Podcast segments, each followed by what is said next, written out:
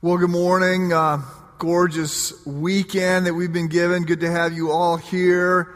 Special greetings to those joining us at the O1 and Highland Park and Crossroads, and a special thanks to all of you who are serving inside and outside the walls of Christ Church. We often say here that uh, everybody wins when you serve, starting with you. And uh, I just really, really believe that that is true. We were created in Christ Jesus to do good works. It's part of how we move forward, part of how we grow. And I had a, a couple little um, intersections this week to sort of confirm that. I, I was sent a copy uh, of an article that's being a, uh, a national magazine that's going to run a little feature on the Hogs ministry here, the Hands of God Serving. And as I read that, uh, see those that are serving, mostly men, but some women as well, doing real practical stuff, hammer and nail kind of stuff, cleaning up, going to single moms and and uh, widows and older folks that need help with sort of home maintenance and doing other stuff in the schools and other things,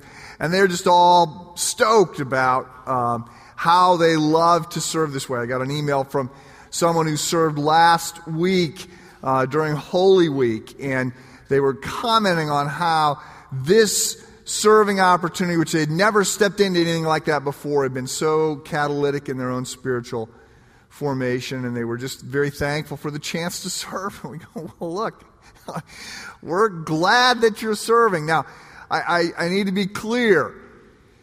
Uh, not every serving opportunity that we get sort of makes us feel wonderful and self actualized and wow, this is great, everything was just perfect. Uh, we want to find those. I mean, we want to keep experimenting until we find uh, that intersection of the world's great need and our gifts and passions.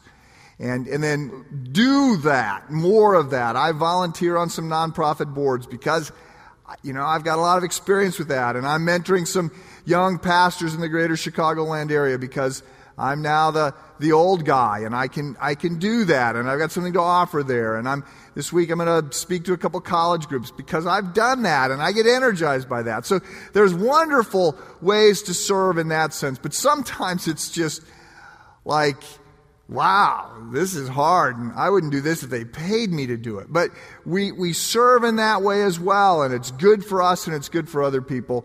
So, uh, Thank you to all of you who are serving at all the campuses and in a variety of ways outside of the campuses, formal and informal serving. It's part of what we get called to. And we're going to see some of that today as we turn to this uh, very famous parable. We're going to see Jesus commend somebody who serves in a way that is hard and dangerous, risky, inconvenient, costly, uh, but but he does it. And it is, um, it's the parable of the Good Samaritan. Now, I'm guessing two things here. First, that you're familiar with the, with Good Samaritan. That, that, that phrase is something that you have heard uh, over and over. So even if you don't know the story, you feel like, yeah, I've heard Good Samaritan. That, like many other expressions, Good Samaritan has come into the um, modern lexicon through the King James Version of the Bible. There's all kinds of expressions that come out of the King James Version that you, you probably say or have heard and you don't know where they came from. Um, a stumbling block, a thorn in the flesh, all things to all men, be fruitful and multiply, eat, drink, and be merry, eye for an eye, fell flat on my face, holier than thou, in the twinkling of an eye, put words in her mouth, scapegoat, the blind leading the blind, skin of my teeth. It just goes on and on. These are all expressions that come out of the King James version of the Bible. And, and, and Samaritan, Good Samaritan, is one of them. So you probably have heard that. And some of you are familiar with the story. But my, um, contention today is that you may not fully appreciate the, the, the full thrust of this, uh, of this parable. I think many people would say the Good Samaritan makes the point that a Christian is somebody who helps other people. Uh, almost the definition of a Christ follower is somebody who, who cares for other people, period, full stop. And uh, wow, there's so much to say good about caring for other people. We get called to that. Jesus is going to call us to that in this parable. But there's, there's a little bit more going on here. Uh, we have to be careful, careful to read the Bible in context. And I, over and over, have said, look, uh, 10 plus 10. Every day you got to read the Bible for 10 minutes and pray for 10 minutes, right? That, that alone, that commitment alone, would be revolutionary in your life if you're not doing something like it. And if you're doing it, great, great, great, great. Don't hear this as any reason to stop. But if, if all you ever do is read for 10 minutes, you know, thinking Woodruff, that slave driver tells me I got to do this. And so I'm going to, you set the timer or you read a page and a half or, you know, three chapters or sort of whatever you sort of figured out is about 10 minutes. And then you stop. If that's all that you ever do, then you're going to miss the, the sort of the big arc of the story. And it, this is perhaps easy to see if we think back to the, uh, to the Amazed series, right? Where we were looking at, at Christ as he emerged out of the desert and began his teaching ministry. And we saw that he did this series of miracles. And if every day you were just reading about one of the miracles, then it, it's possible that you would think the big point here is about the miracle. But when you read them all together, I mean, if you sit down and read this together, then you go, oh, no, I get it. This is actually about Jesus. Right? The miracle are less important than they are as a sign pointing to the fact that Jesus is different than every other rabbi. Well, a couple weeks ago, I, I, noted when we were at the end of Luke chapter 9, there was a little passage that said, And Jesus turned his face towards Jerusalem. And I said, okay, this is big right here. Right? The next 10 chapters, Jesus is going to be marching towards the cross, towards his death. And that shapes everything. And, and we, we've got to read what happens now in the context of Jesus heading to his death. And that's going to, that's going to impact how we understand uh, this particular parable. So if you have your Bible and you want to follow along, it's Luke chapter 10, beginning with verse 25. I'm going to read now, slowly.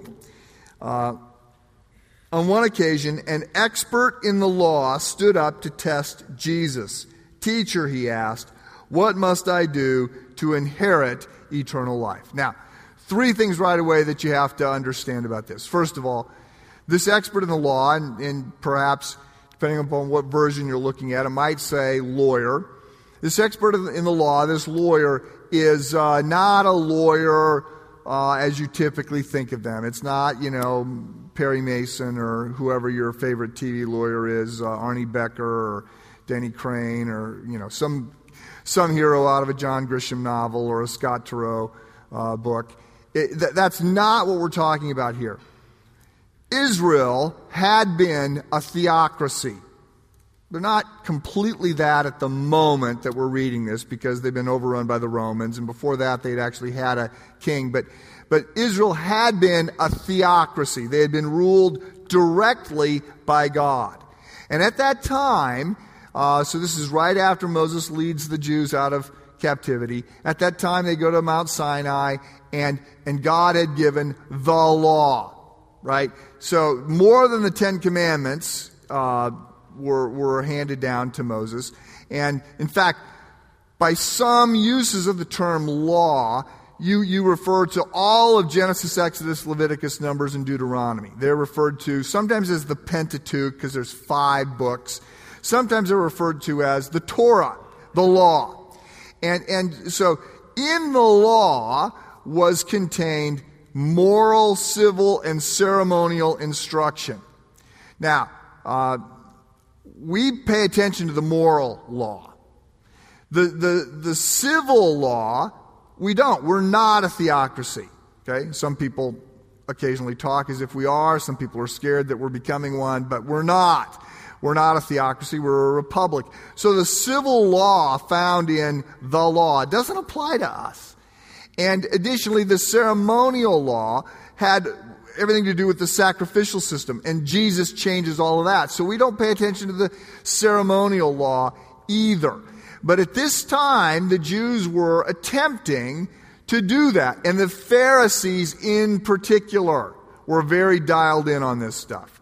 And so, uh, so the first thing to understand is that this, this expert in the law, this lawyer, is a really sort of a theologian.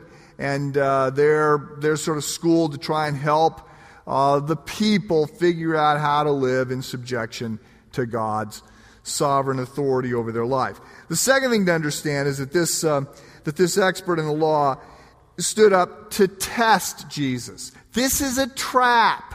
Okay, we're going to see this more and more. That the, that the Pharisees in particular are going to try and trip Jesus up. They're going to try and get him on record saying something that he doesn't like, right? They're, they're going to try and make him look like uh, an idiot. So this young lawyer is not sincerely asking a question, right? He's, he's got this swagger about him, right? He's like, okay, this hick from Galilee is coming down here. He, he's not been to the right schools. He doesn't know what he's talking about. I'm going to ask him some questions and just help him see just how ill equipped he is to be a rabbi. Right? That's sort of, that's the demeanor that we've got here. The third thing, just to note briefly and file away, is that the question he asks is a little weird. What must I do to inherit eternal life? Yeah, well, that's not how, I mean, that's not really how you talk, right? I mean, you might say, well, what do I have to do to get into heaven? What do I have to do to, to earn eternal life? Right? What do I have to do to inherit eternal life? Well, how do you inherit something? Um, you're born into the right family. So that's how you inherit something. So it's just a weird way that he's asked this question, but perhaps that's significant. We'll see it later on. Okay, so verse 26. This guy asks, What must they do to inherit eternal life? Verse 26, Jesus responds, What is written in the law? He replied, How do you read it? So Jesus, who's not just two steps ahead of this guy. He's, you know, a thousand steps ahead of this guy. He knows exactly what's going on. He knows this guy's trying to trick him. And he just pivots, as he so often will, and throws the question back at them. Right? So that's what Jesus does. He goes, Hey, well, what do you think? I'd love to hear from you. How do you understand it? So, verse 27, this, um, this, this young lawyer answered, Love the Lord your God with all your heart, and with all your soul, and with all your strength, and with all your mind, and love your neighbor as yourself. So, what he's done is a, is a fair answer. Comes out of Leviticus. He could have uh, spent hours reciting all the laws. There's 620 some laws, the way they counted. He could have recited all these laws. And then the Pharisees had laws surrounding the laws, right? To make sure you didn't break the law. If the law said don't drive, you know, over 45 miles an hour, they said don't drive over 30 miles an hour, right? So we're going to prevent you from even getting close to breaking the law. So they got laws. They got laws about their laws. They got laws that go. They could have could have spent forever reciting all these laws, which he probably was uh, had memorized or was working on it. But instead, this is very fair. He summarizes the law in a way that is found in the book of Leviticus. So love the Lord your God with all your heart, soul, mind, and strength. Love your neighbor as yourself. So here's what you got to understand. uh, this is impossible to do. Okay? So, one of the purposes of the law, and the, the Westminster Confession really pulls this together for us brilliantly. One of the purposes of the law is to help us understand that we can't, that we can't earn God's favor. So, one of the purposes of the law is, is to keep the Jews alive and moving forward because they have to give us a Savior. And, and so God gives them these laws so that they will be a healthy society because sick societies don't last. They implode or they get run over. And so God has given the law, one of the purposes of the law is to keep the, the, the Jews, the nation of Israel, moving forward so that they can deliver to the world the, the Savior of the world. A second purpose of the law is to help people know how life works best. Okay, so, so the moral law comes out of the character of God. And, and it's good, good, wise advice. And if we follow it, our life is more likely to work. Now the world is broken, so there's no, you know, direct guarantee that if we do the right thing, it's always going to work out. But the, but the odds are much better. So that's one of the purposes of the law. But a third purpose of the law is to give us an objective standard. Okay, so this is what God expects of us. Otherwise, without an objective standard, we just sort of look around and say, how am I doing relative to everyone else? And we, we often will assess our, our intentions against other people's actions, and we think our intentions are generally pretty good. So we grade on a curve, we feel good about how we're doing, and after all, right, I'm better than Hitler, I'm better than so and so. I mean, so, so, no, that's not the question. Here is the law. We can jump this high. You got to jump over this bar. We don't even come close to getting to the bar. So the law gives us that, uh, that clear understanding. But this guy answers the question. So what comes next is Jesus, this is, there's a little, there's a little laugh track going on here, right? Jesus is looking around at everybody else and winking, and he says to this guy, you've answered correctly. Do this and you'll be fine. Just be 100% perfect 100% of the time, right? And then everything's great. Good luck with that. Right? So, but the man wanted to justify himself. He realizes, whoa, uh, I was going to make this guy look like an idiot. He's sort of making me look like an idiot. Uh, but I gotta, I gotta come back. So he's got to save face. So the man wants to justify himself. So he asks Jesus, who's my neighbor? right? So, not so fast, Jesus. Uh, see, this was a little bit of a trick question, and it's a little bit more complicated than you understand. And so, I got to love God with all my heart, soul, mind, and strength. I got to love my neighbors myself. But really, is that a, that's not a that's not a good answer. So, in response, Jesus tells this story. A parable is a, is a simple story that makes a moral or religious point. Jesus is a master of parables. So he's going to tell this story and then he's going to ask another question. In reply, verse 30, in reply, Jesus said, A man was going down from Jerusalem to Jericho when he fell into the hands of robbers. Okay, so everybody knows this road from Jerusalem to Jericho.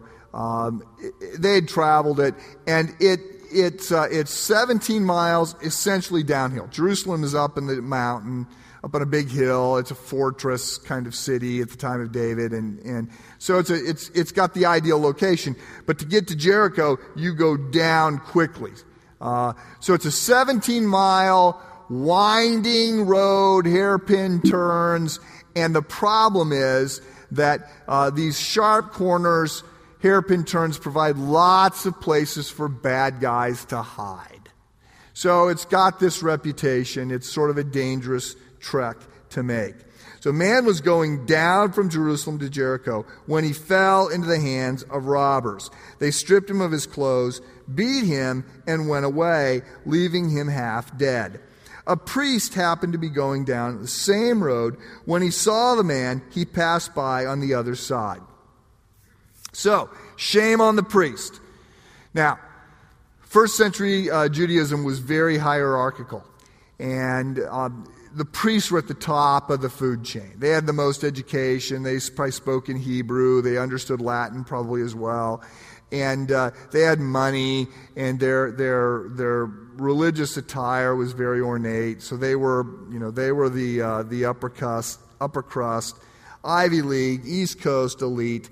And, um, and so this guy, he's walking. Uh, we believe that a lot of the, of the priests lived in Jericho, sort of a bedroom community to Jerusalem. Jerusalem's got the temple, so when they got to go to the temple, it's, you know, it's, it's, a, it's a trek, but not that far, and they live in Jericho, which is, which is a nicer place to live.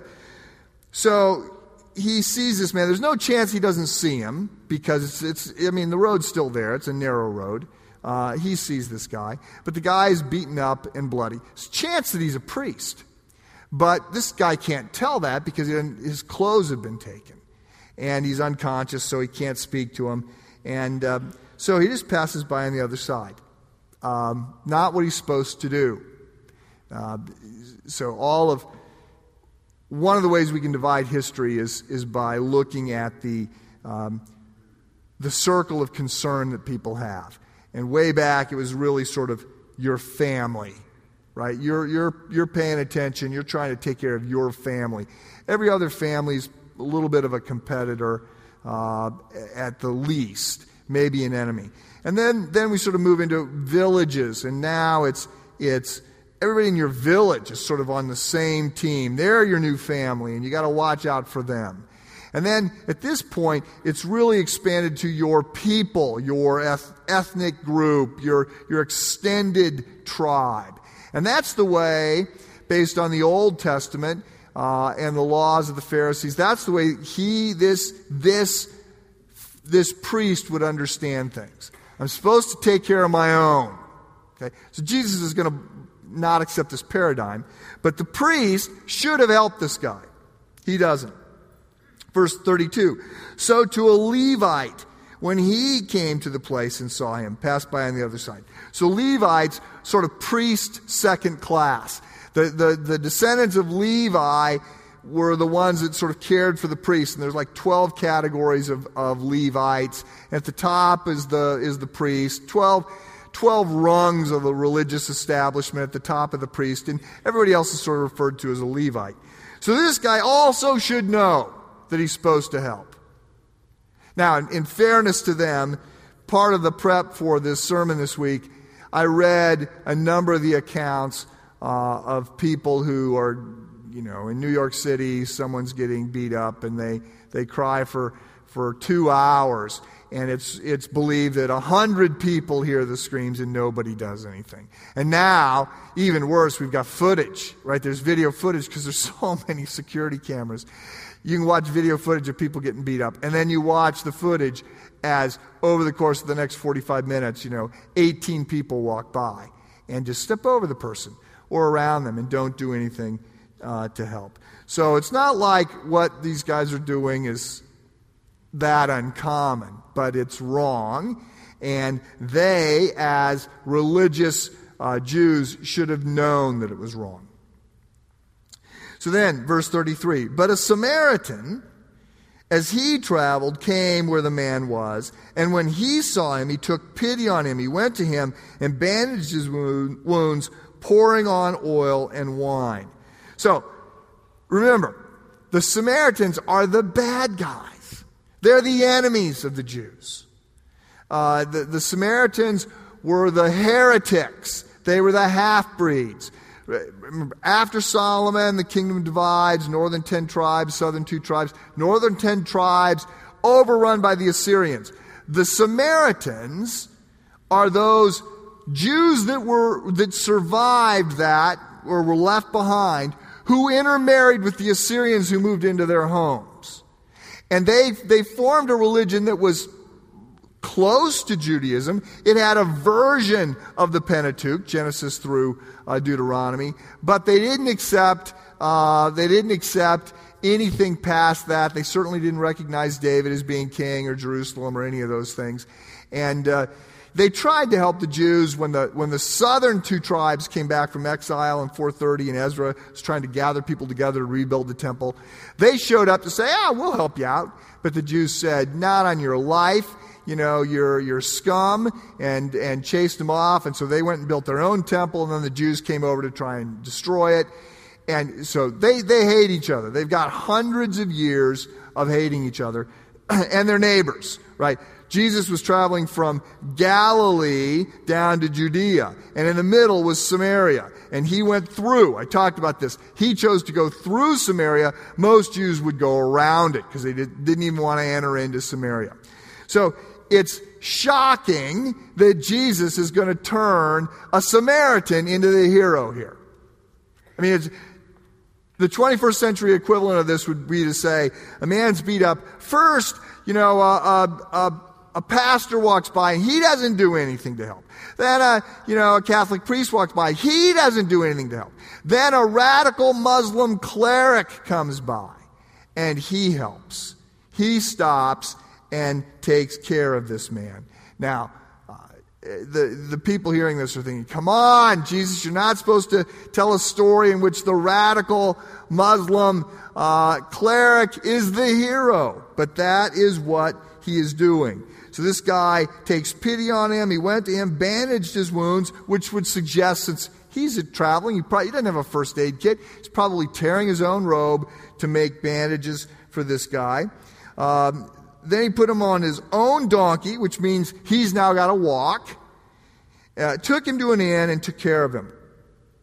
The next day, he took out two silver coins and gave them to the innkeeper, not an insignificant amount of money. He also made a promise. Uh, look after him, and when I return, I will reimburse you for any extra expense you may have.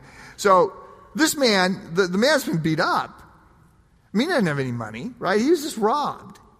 And in that culture, if you go in debt, right, you, you're going to get put in prison, or the only other option you've got is to sell yourself into slavery to pay off your debt. I mean, it's not like he can, you know, get on his cell phone and text somebody and say, hey, go to the ATM and, you know, get out some money and come meet me here, right? So he's, he is at the mercy of this guy, and this guy does everything for him that needs to be done. Then Jesus asked this question, and, and please note, it's not the question that we started with.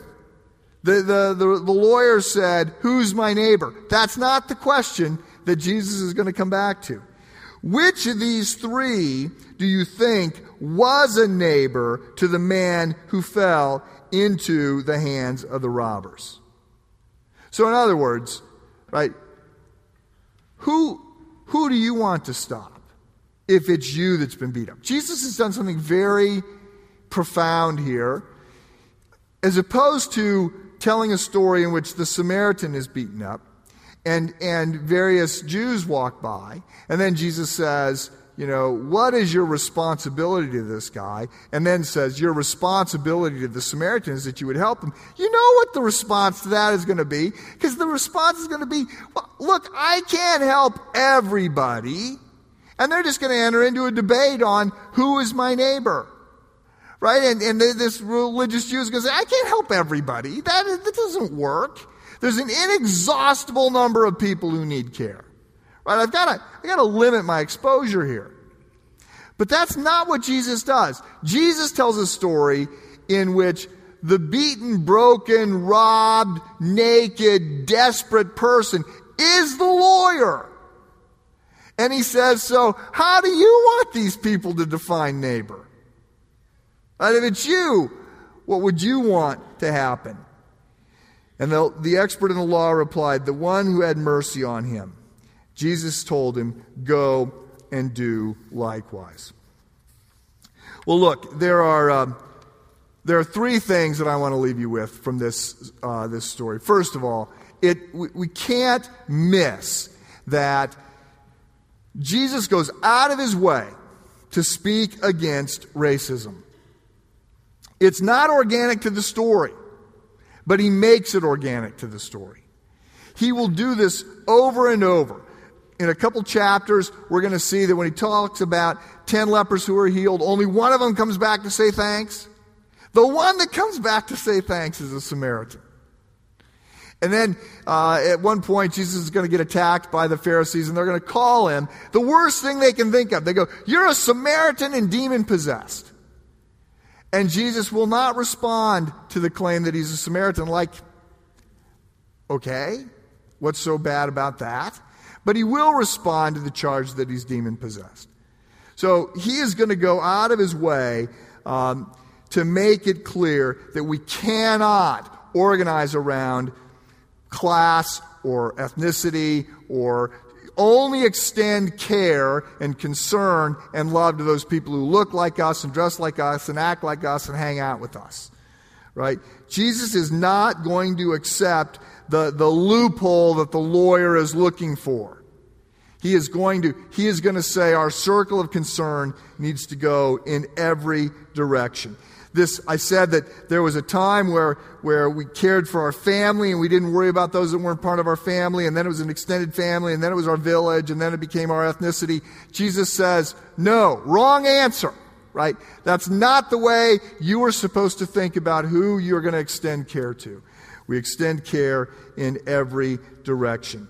Uh, to Jesus' way of thinking, uh, the Jews' circle of concern was too small. He refuses to allow us to limit those we love. Um, so, the lawyer is looking for a loophole. Jesus absolutely shuts it down.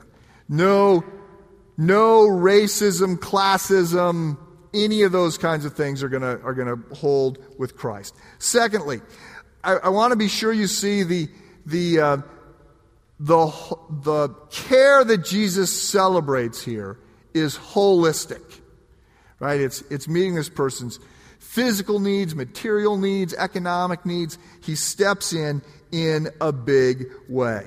Um, he doesn't accept a small understanding of love. And nor will, nor will uh, the rest of the New Testament suggest anything of, of the like. In 1 John 4, Jesus is going to say, The love you have for God is the love you show for other people. Right? If you can say you love God, if you don't love other people, you don't love God. A God you can't see. Right? So this is the this is how you love God. This is the barometer that we're looking at for how you love God. Um, Jonathan Edwards, uh, one of the great Puritan preachers, a revivalist, a great scholar, many have, have argued that, that Edwards is likely the smartest person ever born on American soil. The work he did in, in philosophy before he focused on theology was uh, just, it's, it's uh, some of the best philosophical thinking, and the philosophers are all sick that Edwards uh, had this conversion to Christ and then becomes a theologian as a young man and stops writing and thinking about philosophy. Edwards, uh, brilliant guy, wrote a number of books, becomes the president of Princeton, missionary to the Indians. He does all kinds of things. But he writes a very interesting sermon uh, in the early 1700s um, entitled The Duty of Charity to the Poor. And it's clearly a, an exposition on the Good Samaritan. He uses the word neighbor over 60 times. And he goes, he just goes after all the arguments that we still hear today about helping the poor. Uh, so the, the, people that got into the into New England first got all the land, and so uh, the the people that were coming over had a hard time getting getting established, getting started, and uh, and so Edwards was sort of speaking out uh, about the duty of charity to those who were poor. And he goes down the list and he'll say things that, uh, like, um, well, I'm not helping them because they're not really that poor. Okay? Yeah, they're struggling, but if, if we were going to put this in 21st century vernacular, they, I've been to their home. They got big screen TVs, right? They're not in that much trouble. And Edwards says, look, the question is, is really that you got to frame this at is how would you like to live like they're living? Right? Apply the standard you're applying to them to yourself. And then another question that comes up is, um, uh, or another objection that comes up is, well, they, they, they brought it on themselves. But this is their fault. And Edwards says, yeah, and in a lot of situations it is their fault they've made bad choices and they're going to continue to make bad choices because they don't seem to have the ability to make good choices. But you've got to be there to care for their families and their kids, and you've got to figure out ways to help them make better choices. And then uh, another one that he says is, I, well, I can't help everybody, right? I mean, the, the, the needs are huge. And he says, right, well, what you're really saying is, I can't help that person without it costing me something. This is going to affect my standard of living. And he says, Right, uh, as it should. Now, that leads to the third point that I want to be sure you get. And this goes back to that whole discussion at the beginning about context. See, you don't get this the first four or five times you read through the Gospel of Luke. But if you keep reading through, right, then, then some things start to fall together. And all of a sudden you realize Jesus is going towards his death. The question that's been asked is, what must I do to inherit eternal life? And then suddenly you go, oh, wait a minute. I'm the one that's been beat up. I'm the one that's lying in the road. And Jesus is not the Good Samaritan, he's the Great Samaritan. And he enters, he's the outsider who enters into my risky, broken world. And at great expense to himself, does everything for me that needs to be done. Now I see part of the story that's going on here. What must I do to inherit eternal life? Be adopted into the family of God. Right? I've got to, I got to get into that family to inherit eternal life. And I get into that family on the basis of the work that Christ has done. Now, please, please, I, I, will have done you and everyone else a great disservice if you think that that's all that you need to take away from this, from this passage. It's, it's a big point. Jesus is the great Samaritan. and he's going to his death in order to secure for us forgiveness of sins and eternal life and do everything for us that we can't do for ourselves. We're beaten, we're broke up, we're broken, we, we're, we're, we're naked, we're helpless. But he's going to do everything at his own cost in order to secure for us what we need.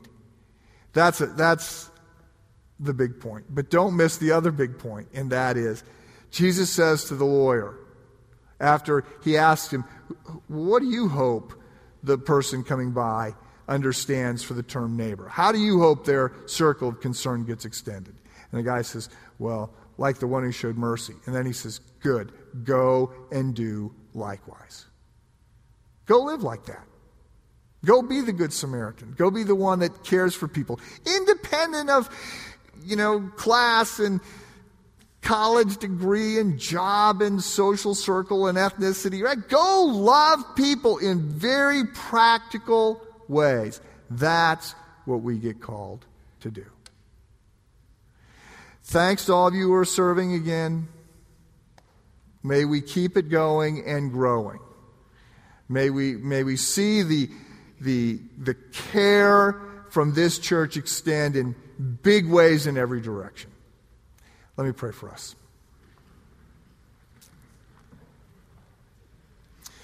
Heavenly Father, we thank you again for this book with its um, incisive and brilliant insight, a book that keeps giving the more that we read. We understand that in ways we can't fully uh, explain that this book is living and active and sharper than any two edged sword and piercing as far as the division of soul and spirit, of both joint and marrow it, it guides us, it, it, it reads us more than we read it, and it helps us, uh, helps us know how to live and how to think. And Lord Jesus, we thank you for being the great Samaritan who stopped, who, who came in from outside, despised though you were, uh, and, uh, and stopped and cared for us and secured for us what we can't secure for ourselves. May we be like you. Follow that example. Love others, serve give, share. Uh, may our circle of concern go out in every direction. To your glory, we pray this in Christ's name.